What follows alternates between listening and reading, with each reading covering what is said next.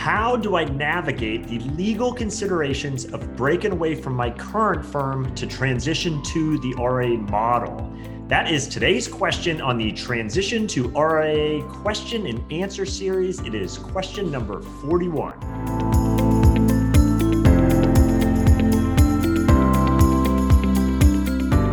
Hi, I'm Brad Wales with Transition to RIA, and on today's topic, we have a uh, the question that's asked in almost every situation when I'm talking to advisors that are looking to leave, you know, whatever model or affiliation or firm they're at currently to move into that RIA model. And that that question is, you know, what legal considerations do I need to be aware of uh, leaving my firm and, and then how do i navigate those legal considerations to do that you know essentially safely and smoothly and, and successfully as part of that? So uh, for those of you watching here on video uh, happy to report we have a wonderful guest today. We have sharon ash who's the chief litigation counsel from hamburger law firm who is the expert on this sort of thing. So sharon thanks for joining us today. Good morning. Thanks for having me brad. Nice to be here Terrific. So uh, I'm going to turn it over to Sharon to give a little background on herself and her firm in just a moment. But um, just did want to articulate again why this is such an important topic. And so there's lots of variables that go into making that move to the RIA model. And that's that's why I make so many videos and podcasts covering so many different topics. But at the end of the day, one of the most important issues is that you know, hey, can I successfully depart and make that transition? So as important as things are like marketing and technology and custodians and all that stuff that you that you have to put into consideration for your new firm. If you can't make a successful transition out of your your current firm kind of all that's a moot point. So that, that that's why this is so often brought up and why it's so important. And and as we're going to talk about today it's there's kind of a spectrum or range of, of advisors where for some advisors this is a, a, pretty low level topic that, that it's not much concern for them based on their circumstances. And other advisors it's absolutely a significant uh, topic to be aware of. And and i do want to preface it to not um, this is not meant to scare anyone uh, or anything like that but i think it's important to understand what that process is. And and the reality is there is a very well defined process of how to do this but i would also say that process is continuously evolving. So what worked five years ago, what worked 10 years ago or before is not necessarily the same strategies that are used today. And so that's why it's so important to work with someone like Sharon that can can can help you navigate what the current landscape is and the best practices out there. So with that background, Sharon, if you could give a little background on yourself and your firm, uh, that would be fantastic. Sure. So um, I head up the litigation and employment transition uh, division at the Hamburger Law Firm. Um, the law firm is an affiliate of Market Counsel, which is our regulatory compliance consultancy. And it's really a, uh, a unique um, approach that we bring to this type of um, uh, subject matter for a transitioning advisor. So we really uh, have the ability to answer those questions right at the outset. And in fact, Brad, as you identified, this is uh, the most critical move of an advisor's life, right? No one's making a transition so that they can start their career all over again. Um, and if the transition part fails, then everything else that you might be called upon uh, to build by way of uh, a firm or tucking into another firm um, really is, uh, is of, of no use.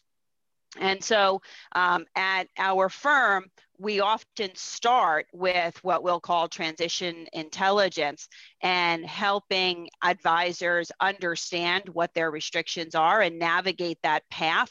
But because we are part of uh, market Counsel as well, we have the ability to really take an advisor from the kernel of should I should I leave all the way through um, what are the not only the legal uh, requirements and legal issues that you'll want to consider when you're making a transition, but then also setting up the firm. So our regulatory team and our business group will then help that advisor uh, set up their their RIA or develop documentation if they're tucking into another firm And then, even at launch, Market Counsel has the ability to continue to offer ongoing compliance consulting. So this really is, you know, uh, the life cycle of a business, and it starts most often with what we're going to talk about today. Great. Yeah, thanks for that background. And I think it is important to to point out how there are those multiple prongs to that process, you know, that that legal strategy and then the actual setting up the the RIA and then and then that ongoing compliance. And so, you know, with with your whole operation, certainly that can all be done under one one proverbial roof, which is great. So to kind of dive in on that on that because we're focusing primarily on that legal part here today. So of the the whole spectrum of advisors out there, so of course there's plenty of affiliation models and firms and all those sorts of things. What what advisors really need to be I don't I don't know if concern's the right word, but but this is something they need to be cognizant of. They need to be aware of, and then and then there's perhaps some advisors that it's it's less so. Maybe you're an independent broker dealer. So is that how different is that from someone at you know more captive say wirehouse type firm so who who who really needs to be paying attention to this sort of thing so uh, you know generally i will tell you that every single advisor that plans to continue working with clients from their prior firm needs to consider availing themselves uh, of counsel. So, you know, certainly clearest cases for that are those that are coming from captive employment models. Um, but every single advisor has unique risks to their transition. You could have an advisor that's leaving a um, what I'll what I'll say is a more independent uh, environment and they still have to navigate client privacy issues. And frankly you know client privacy issues and the handling of data in the context of employment transitions is uh, is a top concern that we've seen really over the past uh, 10 years that's really just continued to escalate and it becomes more and more clear uh, as you read what are the regulators up to what are the disciplinary proceedings that are taking place and what are the lawsuits um, that are taking place. So there's there's no correlation um, of how you handle data with whether or not you're coming from a captive environment.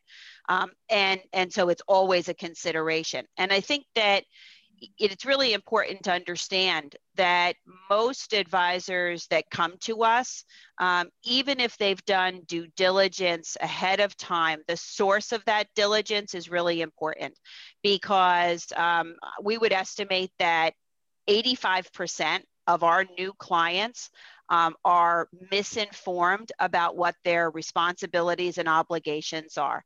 And you know I, I, we can't even fathom to guess you know how many that would include um, and how much more that that statistic would increase when because uh, we're not even counting those that that aren't coming to us right? Those that never seek counsel. Um, i would say about another three quarters of those cite their colleagues transition as the number one way that they have gathered their intel of how they anticipate their transition going. Uh, and as you said, Brad, in your opening, something that that five years ago would have applied doesn't necessarily uh, apply today. And I think probably even worse is that um, about half of those advisors are assuming that they have to take a far more conservative approach than what they actually have to do. So they're leaving chips on the table. So uh, as we begin our work with uh, with any advisor, uh, we're really helping them navigate those avoidable mistakes, understanding their own do's and don'ts, which are different even from somebody else who's left the same firm. Um, and what we really try to uh, instill in them is that those horror stories that you read about in Advisor Hub, they were avoidable. Yeah, I it's it's interesting you point that out. I, I make a habit of every time I see one of those headlines in, in whatever whatever uh, you know periodical it's coming out, and w- almost without fail, I mean, and maybe maybe hundred percent, you and I encourage everyone click on click on those links, and then inevitably they did something they absolutely should not have done. Uh, right. un, unforced errors. Um, silly things that could have been easily avoided with the right expertise, and it's and it's a shame because those that becomes significant challenges then for those advisors and and and so just um, you know there's the easy stuff to avoid but then there's even the the, the lesser known issues that are again relevant and, and always evolving that have to be kind of be looked at so Um, and thanks for touching on privacy. I'll circle back to that in a moment.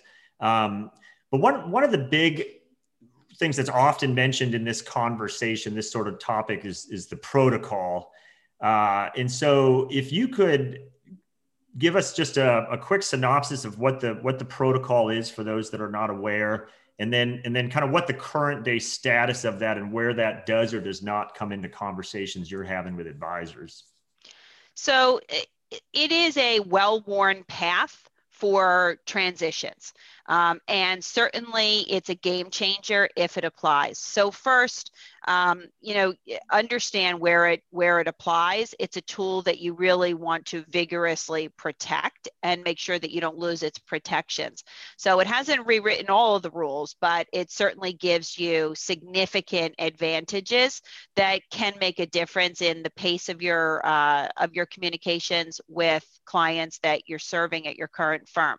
So it is a ceasefire agreement um, that has um, thousands, over 4,000 signatories at this point. Firms can sign and join on the same day, and with a push of a button, they're signatories. Um, firms can also withdraw on 10 days notice but we've seen that situation gamed before. You might remember back when morgan stanley and, uh, and ubs withdrew from the protocol um, their, their advisors had uh, not 10 days but three days to make a decision am i going to continue to sit in my chair or, uh, or am i going to try to get out before i lose the ability to utilize the protocol um, and if you can believe it, we actually uh, worked with teams who had never even considered leaving, but when they heard their firm was leaving the protocol, uh, they were they were out. Um, and we're turning in a letter of resignation within that uh, uh, that three day period in order to make a transition. So it's important. Here are the primary advantages that you get if you have the ability to use the protocol.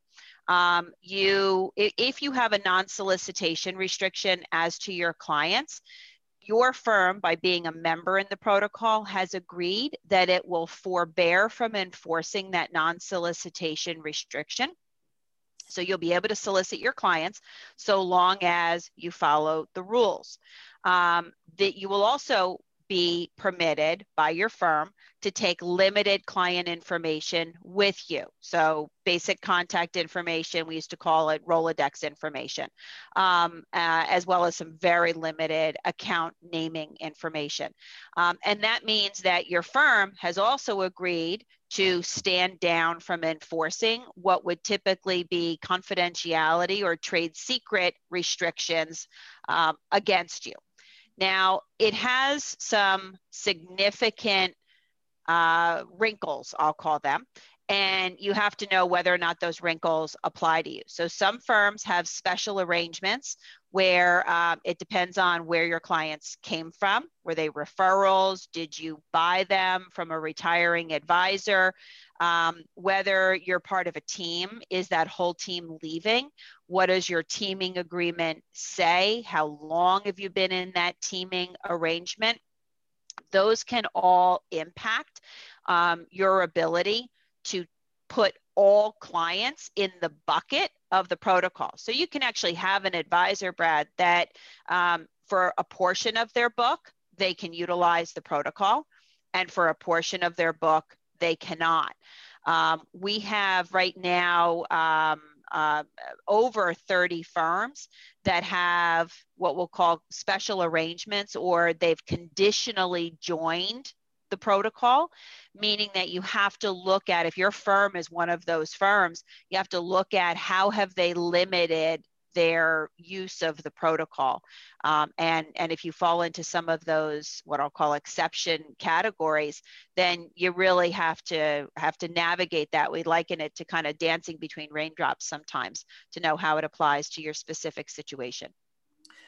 Yeah, I think as a great point on the you know, I think there might be a default view that if I'm at a protocol firm and I'm joining a protocol firm, oh, I'm good to go. I don't need expert legal advice on all this. And I think that just demonstrates how, yeah, that's a big help from a starting point, but there could be those nuances that until you dive into those conversations, you don't really for sure know exactly what that situation's like. So I think that's a great point. And and and would also point out, you know, um, as we go through these questions, certainly advisors have long moved away from non-protocol firms. Uh, they've long moved away from firms that were in the protocol and are now back out of the protocol, and advisors are still making moves. So it's certainly a luxury if the protocol is part of a move. Uh, but but by no means does it have to be a requirement to, to potentially make a successful transition. And, and so with with that in mind, are there any scenarios you come across where someone comes to you? You know, obviously we might not want to mention any particular firms, uh, you know, kind of publicly, but uh, whether it's uh, models or affiliation types where those covenants and, and their agreements are just so restrictive that, that that there's not a path forward even with the best of intentions or is there generally always some strategy albeit maybe just different obviously varying levels of risks involved so um, to be stuck you have to choose to be stuck. Um, no one can force you to stay at a firm right? That's indentured servitude. Uh, and so uh, so that's not um, that's not really applicable. But it does mean that the strategy that someone coming from a firm with really uh, overbearing restrictive covenants, um, even more so from a contractual standpoint, they're going to want to have a really clear understanding as to how do those restrictions apply in their case. So we look at uh, through uh, the transition intelligence that we work with them, we're looking at, of course, as a starting point, their contracts, but it's really important to understand what state law applies in in those types of circumstances. Look if we can use the protocol for broker recruiting and none of those restrictions are going to be enforced because the firm has agreed not to enforce them um, then then that's great right? That's your smooth path. Uh, but if you don't have that available to you you can still make a move but you've got to have a really keen understanding of what that move is going to look like. And where where those risks really lie because the worst thing that that can happen is that an advisor transitions particularly in a situation like that a non-protocol transition and they take on risks that they didn't have to take on that they could have accomplished things in a different way using a different strategy.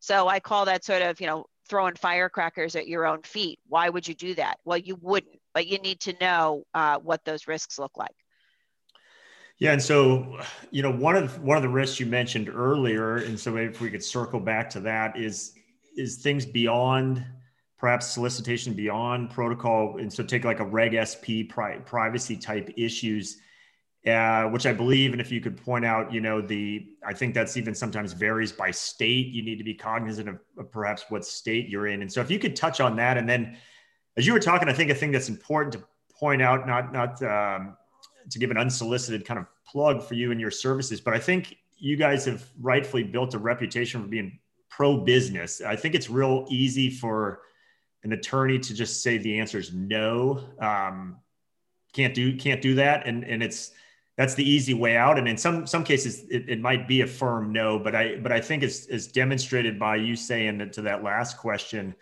You know, hey, we, we got to look at it. Hey, there there could be options. I think that's indicative of why you guys have the reputation you do is because again it's it's much easier just to tell someone no and go on their way than than and I think you guys try to find workable solutions but but at the same time not not shy away from from giving the hard truth if ever needed. So on that on those other variables like reg sp any anything else to add on that that that folks maybe it's not occurring to them that that hey that should be part of the conversation as well that sort of thing yeah, so um, Reg SP is one piece of what you look at when you're trying to assess in the context of a transition, um, how does that apply? And that's what you read about uh, if you look at enforcement actions, for example, um, where regulators have said, hey, you, you've caused a firm to violate Reg SP in the way this data was handled. Reg SP is the federal privacy uh, regulation, um, and it requires at its core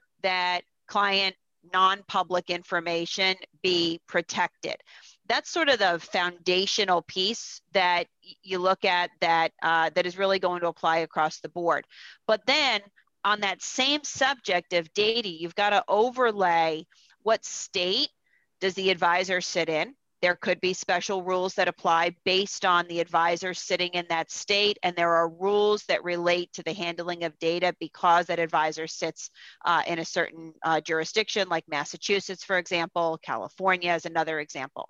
Um, the next is where are the advisor's clients located? Right what's their primary state of residence so we will look at that um, when we're building a transition strategy because it makes a difference that where you have a state law that is more restrictive than what Reg SP provides for, right? Reg SP provides that clients have to be put on notice of how their data is going to be used, and they have to be given the opportunity to opt out, to say, no, you know, I don't want my data to be shared in that way. But there are some states that, and there's there are a handful, um, you know, Vermont, Massachusetts, uh, California, um, that will also say that's not good enough. We protect our citizens in a more rigid way. And if you want to use the data for any of our citizens, they have to affirmatively opt in and say, you can take our data, right? It's an affirmative consent. That can be particularly challenging if you're leaving, uh, you know, on a Friday afternoon. Here's my letter of resignation, and it's effective immediately. So that's something that has to be baked into a transition uh, strategy. And then you have to look at your own firm's privacy policy that's where the firm is informing clients how their data is going to be used, and clients may have consented or may have opted out. And you need to look at your own agreements, which could also have special provisions in there. So um, I know we've talked a lot about restrictions, but I want to go back for a minute to something that I said at the outset, which is that so many advisors come to us and they're leaving chips on the table. They're taking a more restrictive approach than they have to. There are circumstances where an advisor comes to us and we look at their agreements. Sometimes they've been with their firm for so long that their agreements actually predate Reg SP. Or there are other uh, negotiations that they had on their way into that firm where they actually have more rights, such as the ability to retain client data. And then we have to coordinate how does that contractual provision apply today because you still have to comply with prevailing privacy rules. And so it can be part of the strategy, can be updating that contract, if you will, while still enforcing that contractual right, doing it in a way that it fits within today's regulatory uh, framework. So definitely things that you want to have knowledge of before you turn in that letter of resignation. And what we're really planning for as we're looking at all of these issues is making sure that if there is a forensic based inquiry, right? Somebody says, we want to see your cell phone, we want to see your personal email account in the context of a dispute. We want to make sure you're ready for that to the greatest extent possible. Yeah, and so part of preparing folks, uh, you talk about, you know, looking into all these factors and, and you're, you're, you're framing that as the, the transition intelligence. So uh, if, if you could expand upon that and so for, for folks listening along you know that that is and if you could walk us through it you guys have packaged all of this this service together into a single package to consider all these variables and provide those strategies that that advisors should be considering using going forward. So what what does that kind of package look like? What's that experience like? You know they they call up. I mean what's what's the whole engagement process with that? If you could walk us through that. Sure. So um, uh, they will, uh, an advisor will come away with a really clear understanding from the outset, um, even at the, the point that they're engaging us, that this is not a one hour consult where you know we're going to shoot from the hip and give you uh, a lot of generalized information. Um, this is a this is a critically important and most important move that these advisors are going to make. Um, they have not only their business at risk, they have their families at risk, their livelihood at risk, and uh, and if they make a misstep, it can have really just um, just terrible consequences that that extend beyond days, weeks, and months after their transition. So with transition intelligence, we take a, uh, a very personalized approach to every transition. Look, we've taken a lot of a lot of folks out of um, you know pick a firm, right? Any of the wirehouses, of course, um, and uh, you know independent broker dealers, RIAs, trust companies, but no two transitions coming out of the same place are exactly the same. I'm still waiting for that uh, that cookie cutter, and I've been doing this for you know running this group for 12 years now. So um, transition intelligence, we're going to start with an intake. Um, and that is that before we even get into here's what you can do, here's what you can't do, we're going to start the conversation with learning about the advisor, the team, how their how their business is structured, and we want to learn about their clients. Where do they get them? Um, and historically, what has their legacy been? Uh, did they come to their current firm uh, from other firms, but um, or did they really build their business where they sit now? We want to really dig into unique features of their business. Um, and then after that call, uh, we're, we're going to, of course, leave them with some rules of the road, things to, uh, uh, to be cognizant of so that they're not creating hazards. Um, and then we have our second call with them where we, uh, prior to that call, we have delivered to them our written transition intelligence materials that are going to include um, our memorandum, which is really a core document for them that is a key part of the playbook. Uh, and, and that document is going to provide to them the legal information that they need to know that relates to their particular situation, how the laws, rules, regulations, state law, how all of that applies to them. We'll then have a second call with them after they've had the ability to go through that. We will walk through then during that second call, really what does the transition strategy look like? And it's a back and forth. Advisors are called upon to assess risk, they're called upon to determine the cost benefit to taking certain steps. Uh, and so at the end of that call, they really have a clear understanding of what does that playbook look like. And look, it's a lot easier um, to plan a rational strategy when you're not in the thick of things, where you're not you know having uh, having allegations hurled at you where you've contemplated uh, variables that may exist in your transition and made a clear determination as to what you're going to do in those situations. You know, often we'll have advisors who call us um, you know, a handful of days after they've transitioned, and they say, Well, you know, this is happening. What do I do? And we're able to go back with them and say, Let's look at the plan because we created this plan. We've already decided this issue, and here's what we talked about, and here's how we decided to handle that. And is there anything happening now, any new facts, any new variables that would cause us to change the plan? And the answer is most often no. And that means you continue running straight because you don't have a reason to turn. Um, so transition intelligence really gives them that plan as well as collateral documents that, that would be necessary for their particular strategy. So any documentation that they're going to need, right? A, a, letter of resignation, for example, that's included. But there's a host of other collateral that we would deliver at the same time. Uh, and then we have a final call with them, which is uh, usually a week or so before they're going to transition. And that call, we're going to talk to them about the logistics of resignation.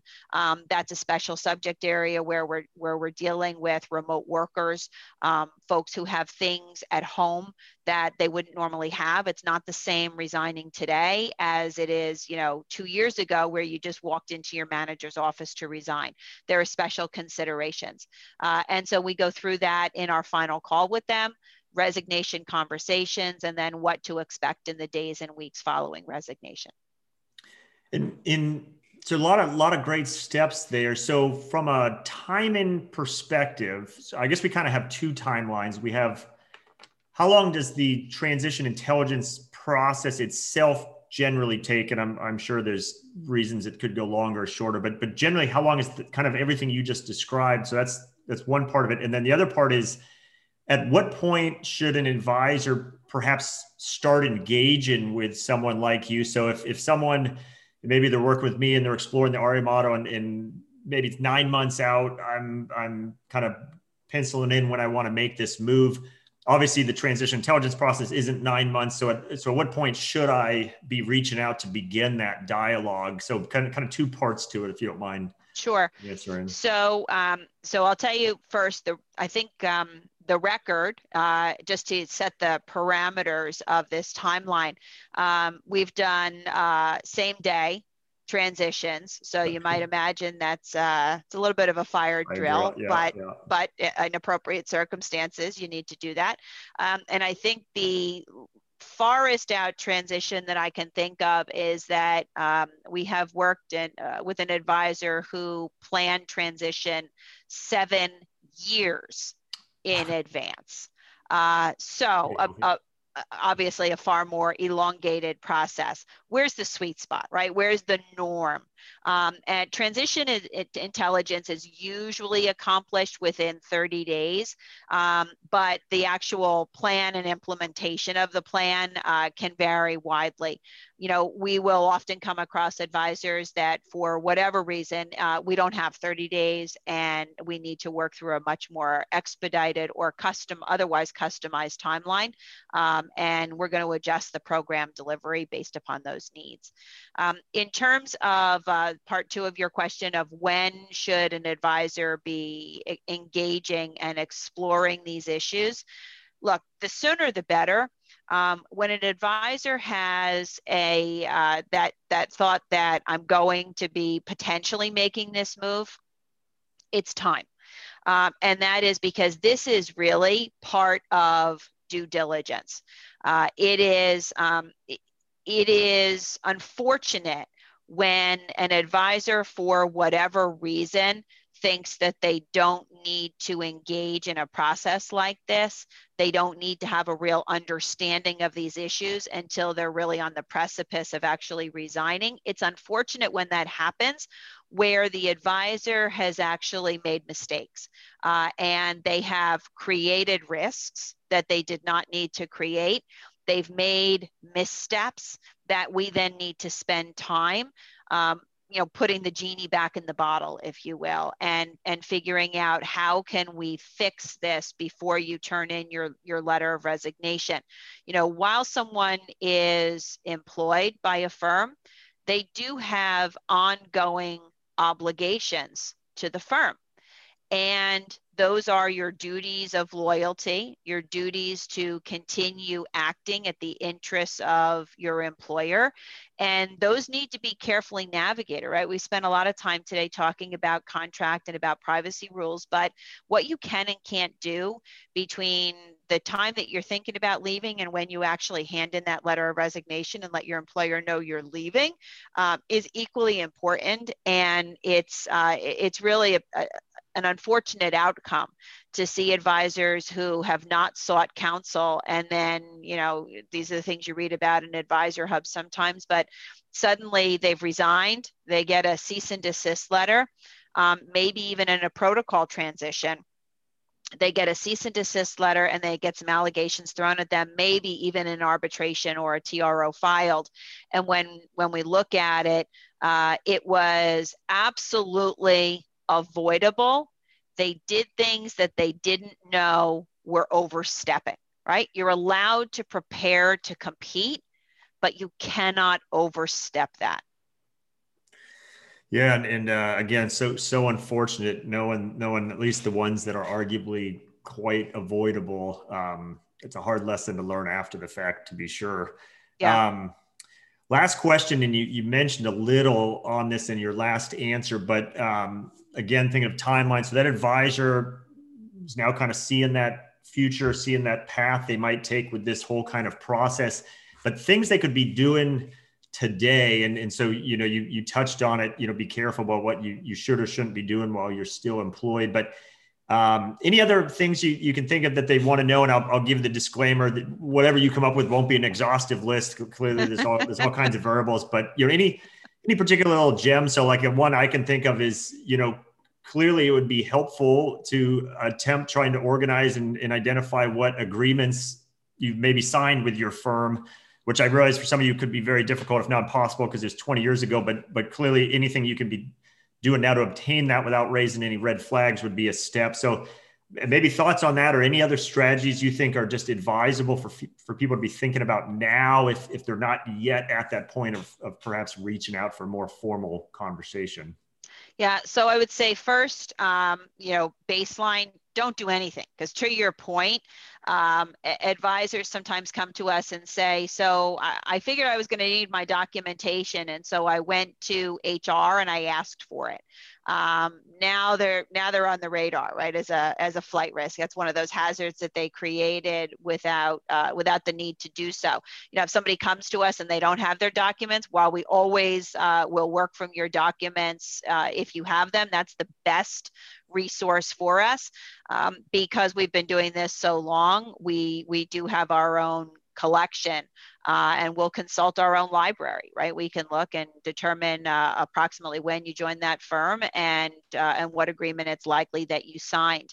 Um, advisors may say, you know, I haven't signed anything. Well, you haven't signed anything with your current firm, but you signed something three acquisitions ago, and your contract has rolled from firm to firm to firm as a result.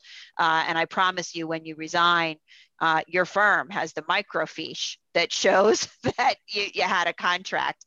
Um, so, you know, it is it is important that they seek information early, as I said, because you are navigating contractual obligations, regulatory obligations, uh, legal obligations, as well as uh, uh, policies of your firm. Um, and where advisors try to take sort of a, I'm just going to do this first approach because I know I'm going to need it. Sometimes they come to us and they've already uh, they've already violated potentially an applicable rule, an applicable FINRA rule, an applicable company policy, or they've already put themselves on the radar by filing something or having something filed that's a publicly available document. It's not at all unusual that when somebody comes to us, we say, so we know that that you went ahead and you set up this entity uh, with, uh, you know, legalzoom.com or your buddy who uh, who's done other work for you and helped you out um, but we actually need to unwind it. And so that advisor has spent money only to literally have it have it flushed down the toilet. Um, they should what should they be doing? They should be getting informed early not having conversations that are unnecessary. They really need to have a very tight circle of trust.